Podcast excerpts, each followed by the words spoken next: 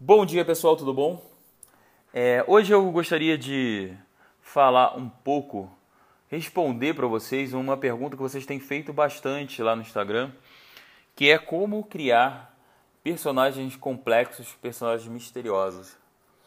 E eu queria trazer é, uma experiência, a minha experiência de criação do Miguel, meu último protagonista de Morte e Ascensão de Darla Branch, para mostrar um pouco de como eu resolvi alguns problemas com relação a, ao mistério que ele, é, quão misterioso ele é e também quão complexo ele é.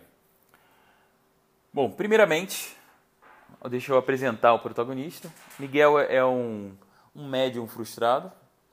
Ele se conecta com os espíritos mortos, mas ele está passando por uma situação muito difícil e ele está virando cada vez mais um, um golpista então ele finge que fala com a família dos mortos. É, e por, por essa natureza ninguém vai gostar de um protagonista, de um personagem assim, né? Que vai tentar explorar a dor dos outros.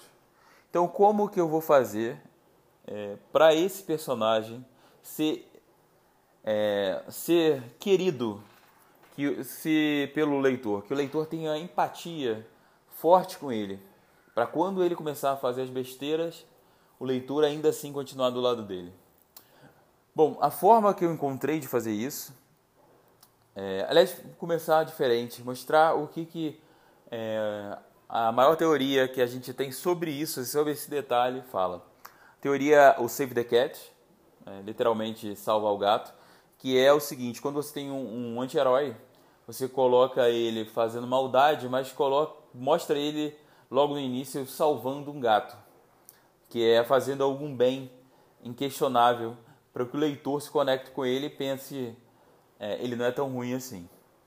É, essa é uma, uma, uma forma bem tranquila de você conseguir é, puxar essa, é, essa empatia com o leitor, só que também é muito usada. E é quando quanto mais usada uma técnica, menos ela funciona. Então eu quis partir de, um, de uma forma diferente, uma forma que fosse mais é eficiente.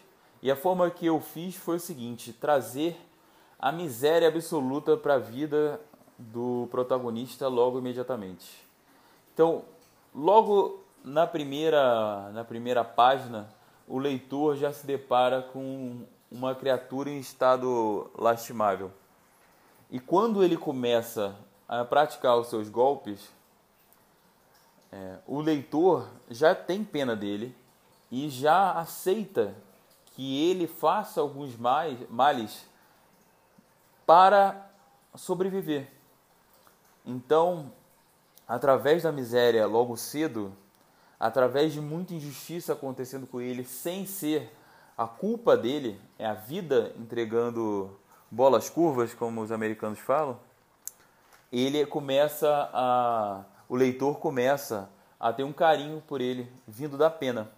Então não é uma admiração, é, não é algo nobre, é pelo pior motivo possível. Mas ainda assim, feito da forma certa, o laço vai ser muito profundo.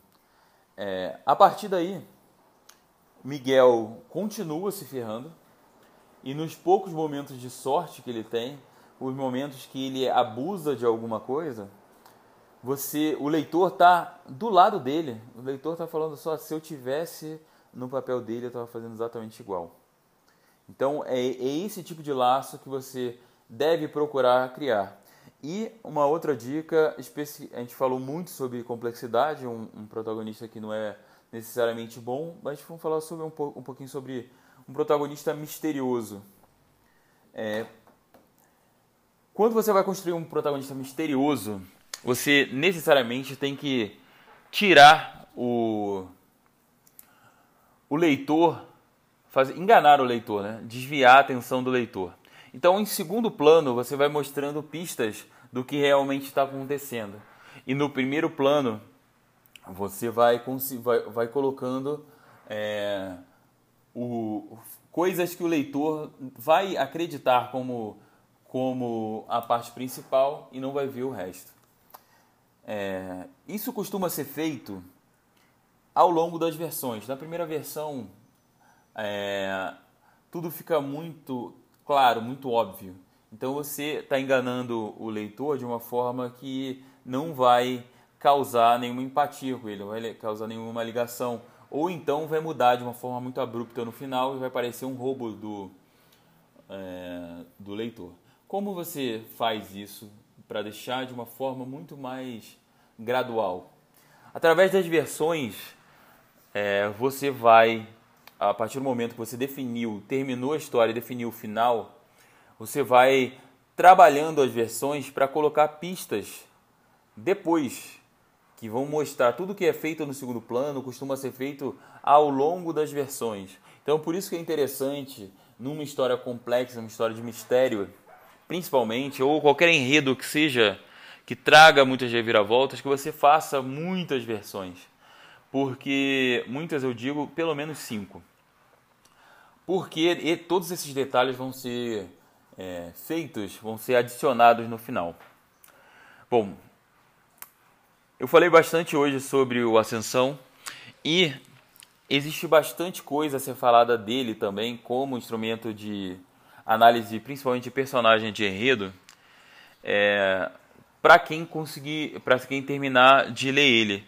Por quê? É, ele tem um, um, alguns, uma, algumas reviravoltas bem fortes no final. Eu não vou quero estragar o, o, o livro. Mas se vocês quiserem, se vocês lerem e quiserem conversar sobre eles depois, sobre como é, eu fiz a parte final é, do personagem, aí vocês podem, é, fiquem à vontade para me contactar por qualquer e-mail, é, por aqui, WhatsApp, e-mail, Instagram, Facebook, Telegram, qualquer outro.